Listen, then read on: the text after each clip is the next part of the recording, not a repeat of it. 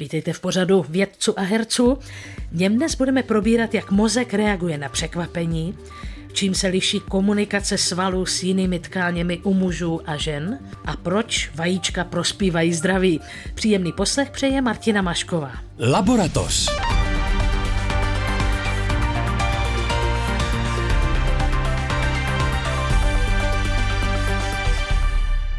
Pozvání do této rozhlasové laboratoře přijali biochemik Marek Cebecauer. Dobrý den. Imunolog Jan Černý. Dobrý den. A herečka Petra Špalková. Dobrý den. Vítám vás všechny. Když mozek reaguje na nějakou nečekanou událost, tak vyleje noradrenalin. Tento přenašeč nervových vzruchů se podílí na chování myší, které vede k odměně, zvláště v situaci, kdy ta odměna nebyla předem jistá. Noradrenalin putuje do různých částí mozku, včetně prefrontální části mozkové kůry, která zodpovídá za plánování a další důležité funkce. To, odkud se vylévá noradrenalin, je tajemné místo uložené hlouběji v mozku. Nechám oba odborníky, aby nám osvětlili, proč je tohle místo tak podstatné. Jan Černý má slovo na úvod. Jako jedno z mála míst je vidět v histologických řezech přímo, aniž bychom museli ten preparát barvit, protože má takový zajímavý odstín modrozelený a to je dáno tím, co se tam produkuje za neuroaktivní látku, která již polymerizuje ten norepinefrin nebo noradrenalin, vytváří modrozelené zbarvení. Na první pohled tam vystupuje z okolní tkáně, podobně jako takzvané černé tělísko corpora nigra, kousek vedle, která produkuje dopamin. Skoro okolností tyhle ty obě dvě látky jsou neuromodulátory, které nalaďují mozek na nějakou specifickou neuronální aktivitu. A to vede k zvýšené mozkové aktivitě nebo k pocitu spokojenosti nebo k napětí, ke stresu? Asi k všetkému, čo ste zmenili, pretože noradrenalin je nejaký špecifický prenášač. Tieto neuróny z toho namodralého malého úzlíku v mozgu ho produkujú relatívne vo veľkom množstve a je vlastně nešpecificky prepojený s celým mozgom a zistilo sa v poslednom čase, že má parťákov, s ktorými komunikuje iným spôsobom, ako komunikuje ten s tým zvyškom mozgu a presne o tom je tá práca. Ta práce se vlastně týká pokusu na myškách, které byly odměněny, akorát to předem nevěděli. To zvíře mačkalo jakousi páčku. Ano.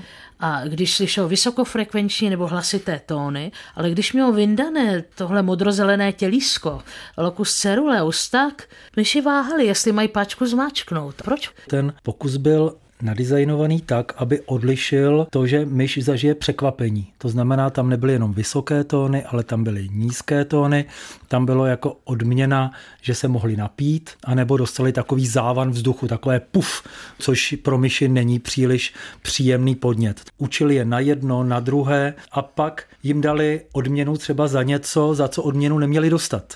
A nebo naopak nedali jim odměnu za to, kdy oni očekávali odměnu. Vytvořili ten okamžik očekávání a překvapení, že se stalo něco jiného a potom se dívali do mozku a zjistili, že ta myš má dva výlevy noradrenalinu, jeden na začátku té aktivity, který nějak nabudí ten mozek, hele mozku, něco se děje, zbystři, potom se teda odehraje tehlec ten děj, kdy dostanou tu odměnu nebo nedostanou odměnu a když to je tak, jak má být, tak tam je tak norepinefrínek, ale když bylo něco jinak, tak dostali další šlehu toho norepinefrínu a vlastně to je hrozně zajímavé pro nás učitele, protože se ukazuje, že ten druhý šlech norepinefrínu souvisí s pamětí a souvisí se získávání zkušeností takovým pokusem a omylem, což teďka k tomu učení já mám nejlepší zkušenosti, když součástí přednášky je překvapení. Když člověk vypointuje vlastně to, co říká tak, že tam je ta otevřená pusinka, ta deprese mandibuly a nějaké, nějaký okamžik, kdy vlastně si teďka už představuju, jak toto tělísko vyplavuje norepinefrinované šlehy a jak ta paměťová stopa je úplně jiné kvality než za normální nudné prezentace. Ještě je zaujímavé, že to potvrzuje tento článok, že na chybách sa učíme. Je tam krásne vyslovené na úrovni molekulárnej, čo je pre mňa veľmi zaujímavé, že chyby spôsobujú o mnoho silnejšie odozvy, ako keď je niekto furt chválený. Dlhodobý význam má chválené, ale jednotlivé chyby dokážu robiť zázraky. My máme jedenáctiměsíční fenku švýcarského ovčáka, kterou jsme se rozhodli trénovat. A máme trenéra, který nám právě podobným způsobem vysvětluje, že máme vytvářet stereotypy a ty potom porušovat. My ji krmíme jenom z ruky, takže my jsme ti, kteří pořád odměňujeme. Ona vlastně dostává granule jenom za to, když, nechci říkat poslouchá, ale když se prostě chová správně, třeba i za pasivitu. Ale on právě pracuje s tím momentem toho překvapení, že se nekrmí ve stejném rytmu, že se nedávají ty odměny rutině a právě vždycky mluví o té mozkové aktivitě a o tom momentu toho překvapení. I kinologové dospěli ke stejným pozorováním jako, pozorováním, jako myšologové. Ano. Důležité je na těch myších, že můžeme udělat tak přesně nadizajnovaný experiment, že můžeme tu otázku položit s možností odpovědí ano, ne. Velkým kladem této práce je skutečně, jak to vymysleli, aby na tu zajímavou otázku, kterou položili, získali jednoznačnou odpověď. A to, co říkal tady Marek na to téma, že oni byli schopní vlastně odpřáhnout tu signalizaci nebo ji vlastně jakoby zlikvidovat a pak pozorovat to, že se ty věci nedějou, tak je stejně důležité. Před pár rokmi bychom takýto pokus nemohli vůbec urobit. Trčili do mozgu mikroskop. A to mikroskop velmi zložitý.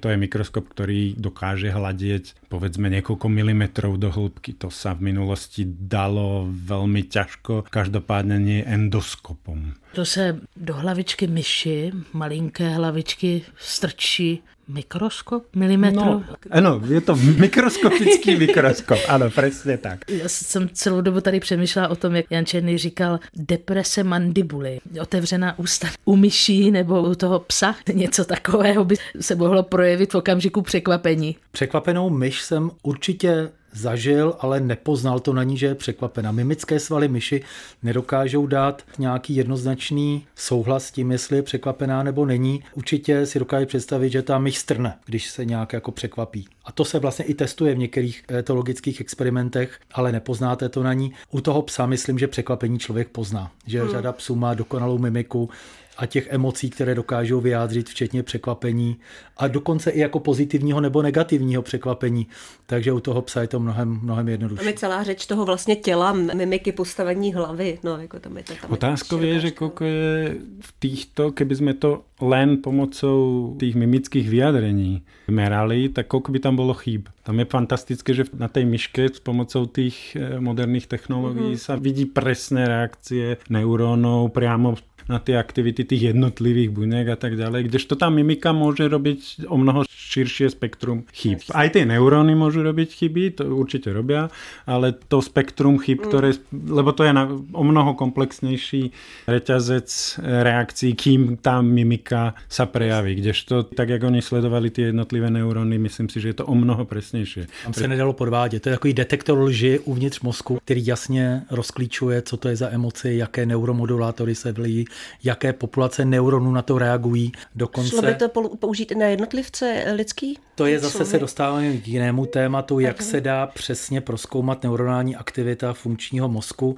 Na to jsou i jiné metody, jako elektrody, které snímají z určitých oblastí mozku neuronální aktivitu s velkým rozlišením. Tam bychom se mohli dostávat k čtení myšlenek a tak dál a tak dál, kde už se na některých modelech, kde jsou malé mozky, skoro dostáváme, dokážeme si představit pomocí těch technik, co si taková myš v podstatě myslí nebo co cítí a dokonce i u člověka vlastně se dostáváme velice blízko k tomu, jak přeložit neuronální aktivitu do toho, co to znamená ve skutečnosti a třeba u takové rybičky Danio rerio, která tady často je u tématem, tak do určité doby má průhlednou hlavu, vidíme mozek, můžeme ho dát pod mikroskop a můžeme mozek přesvědčit, aby bliknul, když příslušný neuron signalizuje a vidět to pod mikroskopem. A můžeme vidět, jak jednotlivé neurony blikají a jak si povídají, jak přinášejí informace, co se stane, když něco rybička ucítí nebo když něco uvidí a můžeme přímo vidět na všech neuronech v tom mozku, co se tam odehrává a pak to přeložit vlastně do toho, co se v tom mozku odehrává na úrovni neuronální aktivity. To znamená... Nielen, nielen, že to vidíme, ale my, my můžeme vlastně umělo způsobovat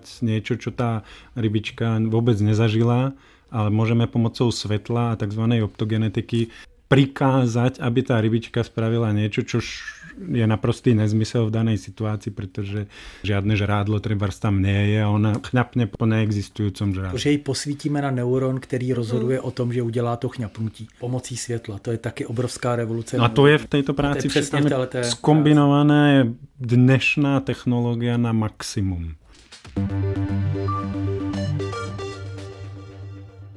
Posloucháte Laboratoř pořad vědců a herců. Dnes jsou se mnou ve studiu imunolog Jan Černý, biochemik Marek Cebecauer a herečka Petra Špalková. Svaly komunikují s ostatními orgány. A z této studie plyne, že to dělají jinak u mužů a jinak u žen. Tato komunikace je klíčová pro metabolickou rovnováhu v těle. A zúčastní se jí proteiny, zvané myokiny, které kosterní svalstvo vysílá do orgánů, jako jsou třeba játra nebo ledviny. A ty zmíněné látky jsou aktivní při cvičení. Ať už při tom, když cvičíme fyzicky nebo když cvičíme mozek, také se objevují třeba při zánětech nebo nádorových onemocněních.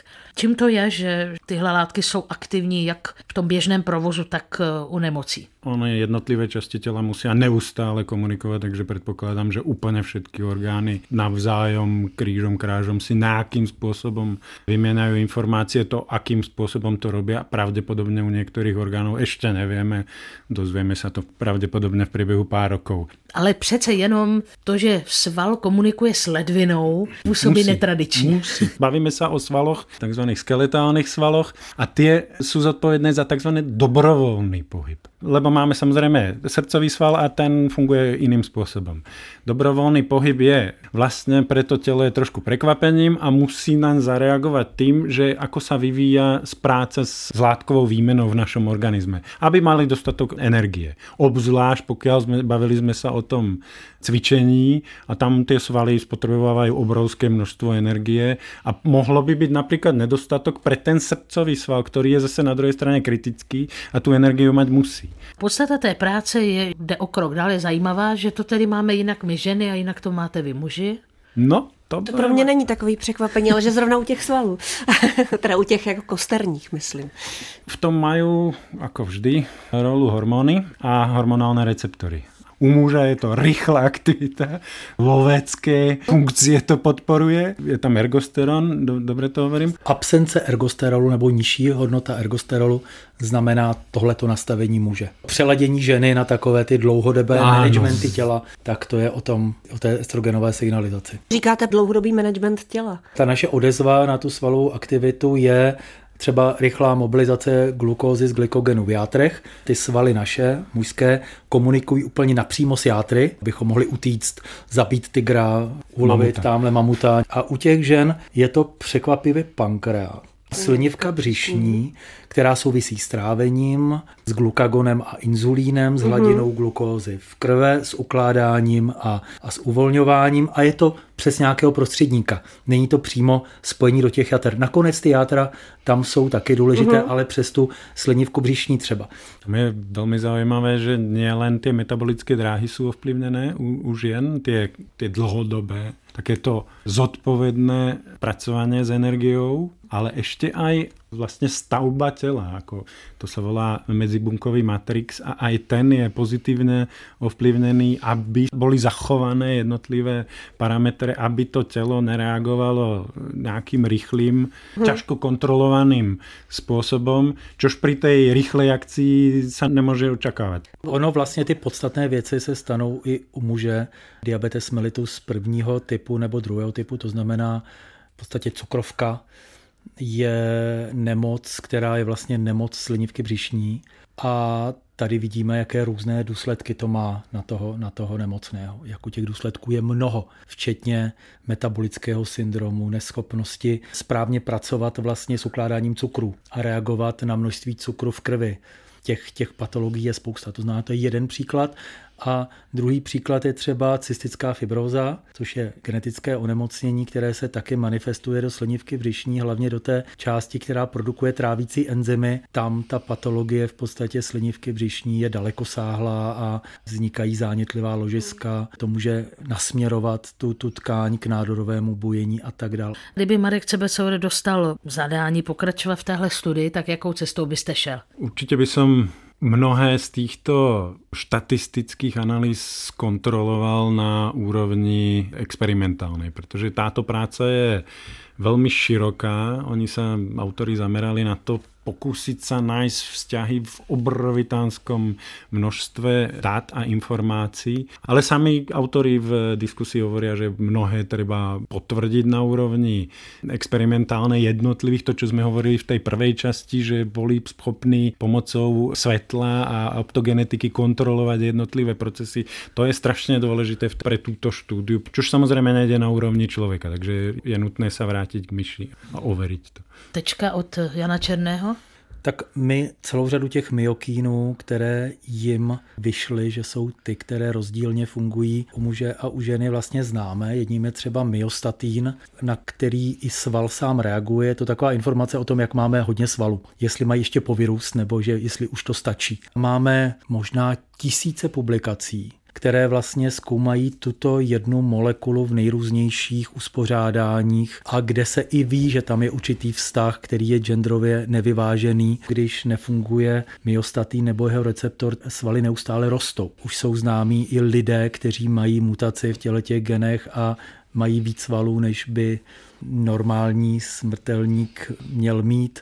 Je plemeno býka belgický modrý, kterému narůstají sekundární svaly, to takové býčí monstrum. U prasete je to myšleno pro nějakou živočišnou výrobu. Dokonce se podařilo udělat bígla s touto mutací, kterému mnohem rychleji rostou svaly.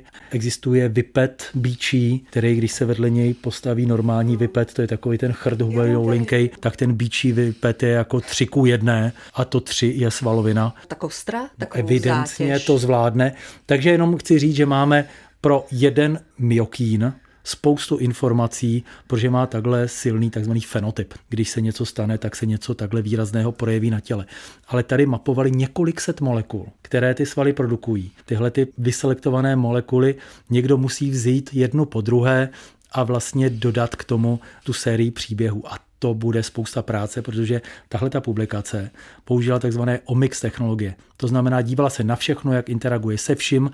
Já se jenom obávám, že to udělalo trošku těžký spaní celý ty oblasti, která to zkoumá, protože teďka to je na roky práce. A teraz problémem je, že ty další pokusy zatím nemáme robotizované, automatizované, nemáme ty technologie tak daleko, tak proto bude velmi těžké to doplnit. Takže laťka je vysoko. Velmi vysoko. A ten článek je vynikající. Posloucháte Laboratoř. Vědecké novinky, které odborníci vysvětlují a herci glosují. Premiéra v sobotu dopoledne po půl jedenácté na Plusu. Hosty dnešní debaty jsou imunolog Jan Černý, biochemik Marek Cebecauer a herečka Petra Špalková. Umírněná konzumace vajec přispívá ke zdraví. Snižuje totiž riziko kardiovaskulárních nemocí a to souvisí s vyšší hladinou konkrétních bílkovin apolipoproteinů. Ty pomáhají čistit cévy od cholesterolu a chrání je tak před tvorbou sraženin, které můžou vést k srdečním nebo mozkovým příhodám. Marek Cebecauer mě před naším pořadem poučil, že není cholesterol jako cholesterol. Viac jako deset, možná i dvacet rokov narážam na tuto tému, že vajíčka zvyšujú cholesterol, čo je možno v takto zjednodušenej forme pravdou, ale ono v tele máme obrovské množstvo rôznych variant cholesterolu, z kterých naprostá většina je velmi, velmi pozitívna. Přijdete k panu doktorovi a on vám tam kontroluje různé ty parametry, že? A řekne, počkejte, počkejte, vy máte zvýšený cholesterol, tak vaše reakce je... že sa spýtam, ktorý cholesterol. On samozrejme na túto otázku nevie odpovedať, pretože tomu z tej biochemickej analýzy nepovedia. Tá biochemická analýza je postavená na veľmi archaickej metóde, ktorá naozaj dá len veľmi hrubú informáciu o celkovom cholesterole a aj v tejto práci naozaj to sú vzorky z Číny, ktoré boli z Pekingu posielané na dlhodobé skladovanie do Oxfordu, lebo tam sú dostatočné zásoby, musí to byť v tekutom dusíku pri veľmi nízkych teplotách skladované. A stadiaľ sa to posielalo do Oulu vo Fínsku a tam je fantastický analytický prístroj nukleárnej magnetickej rezonancie, ktorý je schopný rozlišovať drobné detaily v tom sériále. Je schopný sa zamerať a analyzovať dvesto dvacet pět metabolitov. Petra Špalková komentuje toto studii. Já jsem stejně jako Marek velkou příznivkyní vajec ve, ve stravě. Dokonce je to jedno z našich jako nejoblíbenějších domácích jídel. Mám to štěstí, že od své kamarádky dostávám domácí vajíčka, a nebo teda neváhám, podobně jako za kvalitní oleje, kvůli podpoře mozkové činnosti, tak stejně tak neváhám zaplatit víc korun za jedno vejce domácí. Když třeba z něj dělám pomazánku, tak se mě ptají často lidi, jestli jsem do toho přidávala kurkumu. Tak říkám, že jsem žádnou kurkumu nepřidávala, ale že ten žloutek je opravdu žlutý a ne na zelenalý nebo na šedlý. To vajíčko je podobně jako semeno, prostě zárodek, který většinou říká se, že to je prostě super potravina. Celá téměř živočišná říše se jim živí, je to jakoby lahůdka, že jo, ukrást ptačí vejce a vysát ho. Psi zbožňují vejce. No každopádně účastníci pokusu, kteří jedli málo vajíček, měli méně těch dobrých metabolitů v těch vzorcích plazmy, co se tak pečlivě převáželi mezi Pekingem, Oxfordem a Finskem. Jan Černý a jeho pohled na tuto studii? Já taky vajíčka miluju. Nikdy jsem nerozuměl tomu, jak bylo možné téměř veškeré populaci, nejenom české, ale světové, vnutit představu, že vajíčko a máslo a podobné potraviny jsou z podstaty nezdravé, a když vlastně zdravý rozum to odmítá přijmout. Já jsem taky proti tomu bojoval s podobnými argumenty, že vajíčko je to nejlepší z nejlepšího, obsahuje velké množství vitamínů, tu, tu nejluxusnější bílkovinu, dobře stravitelnou, kterou si dokážeme představit, ale obsahuje i velké množství cholesterolu jako chemické substance. A tady vlastně si dokážu představit, že v době, kdy jsme vlastně nerozlišovali zlý a hodný cholesterol, takzvané L D L a H D L, přenašečové částice cholesterolu, tak se mohlo udělat to krátké spojení. Dneska už mnoho let žijeme v tom, že známe dobře, že když někdo řeší cholesterol a procento nebo množství cholesterolu v krvi, tak má udělat analýzu L D L versus H D L. Já se tady možná musím lékařů zastat a analytiku. Já myslím, že tyhle ty informace o těch různých variantách cholesterolu už jsou dosažitelné a neměl by být brány v potaz, protože to je to důležitá informace, ne celkový cholesterol, který ale s něčím koreluje samozřejmě, ale i ten poměr toho hodného H D L a toho v úvozovkách zlého L D L, low density lipoproteinu, který má tu nepříjemnou vlastnost, že když se oxiduje a ve stěně cév ho fagocytují nebo endocytují makrofágy, tak se změní v takzvané pěnové buňky, vytvoří zánětlivé ložisko a potom v podstatě přestaví stěnu cévy, takže už zdaleka není schopná odolávat tlaku, tahu a kornatí a tak dál a tak dál. To H D L a spousta dalších přenašečů, které v té krvi jsou, se vůbec nedělá. A vlastně tady oni viděli, že ty molekuly z vajíček nějakým způsobem se propisují přesně do těl těch L D L, H D L rovnovách, že způsobí vlastně odolnost vůči patologiím v cévním řečišti. A Marek Cebecauer navazuje? Navazujem v tom, že ano, víme rozlišit L D L a H D L, to je sice pravda, ale ono je tam ještě spousta dalších dôležitých faktorov, to je napríklad veľkosť tých častíc. Ten H D L versus L D L výsledok človek dostane, keď je povedzme v nejakých veľkých nemocniciach, v špecializovaných pracoviskách, ale ja som na jar roku dvetisíc dvacet jedna bol na kontrole a pán doktor mi rozprával, že mám vysoký cholesterol a bolo to naozaj z bazálnej biochemickej analýzy. Bolo to cholesterol, nebolo to L D L versus H D L a už mi chcel dávať statíny a ja neviem čo, takže preto som sa tu ohradzoval, že musíme si na tieto veci dávať pozor, že čo to znamená vysoký cholesterol. Aj ten pomer H D L, L D L je na nešťastie stále relatívne slabý návod. Potrebovali by sme, aby takéto informácie, takto kvalitné sme boli schopní v tej klinike dosiahnuť, ale na druhej strane to je veľmi ťažké, pretože sami Číňania posielali na, do Fínska vzorky. Čína má veľké množstvo veľmi dobre vybavených laboriek a aj tak to posielali do Fínska, takže asi to nebude jednoduchý prístup. Tak to nemůžeme chtít potom nebohem panu doktorovi, kterému klepou na dveře ordinace pacienti. No, pochválili jsme vajíčka. Nevím, jestli tahle studie říká v jaké formě. Já myslím, že neříká v jaké formě, říká přibližně kolik, že to je to vajíčko denně. A to je doporučení teďka čínské nějaké potravinářské komise a vlastně to bylo i to číslo, okolo kterého se rozhodovalo, jestli to je benefit, anebo jestli tam je nějaká patologie daná nedostatkem vajíček ve stravě. Důležité je si uvědomit, že bez cholesterolu bychom nežili, že nepřežije žádná naše buňka, že to je zcela zásadní složka našich membrán a že když z buňku připravíme o cholesterol, tak co se s tou buňkou stane? Umře. My přijímáme část cholesterolu z potravy, ale podstatnou část si vyrábíme. A jsou to právě ta zmiňovaná játra, továrna na cholesterol, kde se cholesterol balí do těch apolipoproteinů, různých variant, není to jenom L D L, H D L, ale jsou tam chylomikrony a další desítky různých typů přepravníků, vagónků, kterými se dopravuje cholesterol do buněk, které ho potřebují. Pro buněčné dělení je důležitý cholesterol. Rostliny, myslím, že mají fitosteroly a ergosteroly, mají houby a tak dál. Takže to je něco, co je zásadní pro náš život. A takovéhle, takovýhle pohled, že tady nějaká zlá molekula a priori, tak je hrozná škoda, hlavně pro ty, kteří se zabývají cholesterolem vlastně jako určitým vitamínem nebo něčím, co je pozitivní pro naše fungování. Moc děkuji všem našim dnešním hostům, Janu Černému, imunologovi, naslyšenou, Marku Cebecauerovi, biochemikovi, doviděnou, a herečce Petře Špalkové za to, že se připojila do naší debaty. Děkuji, mějte se hezky. Martina Mašková děkuje za pozornost vám všem. Kdybyste se chtěli vrátit k této naší debatě, tak to můžete udělat na stránce plus rozhlas tečka cz nebo v podcastových aplikacích. Těším se na slyšenou zase za týden touto dobou.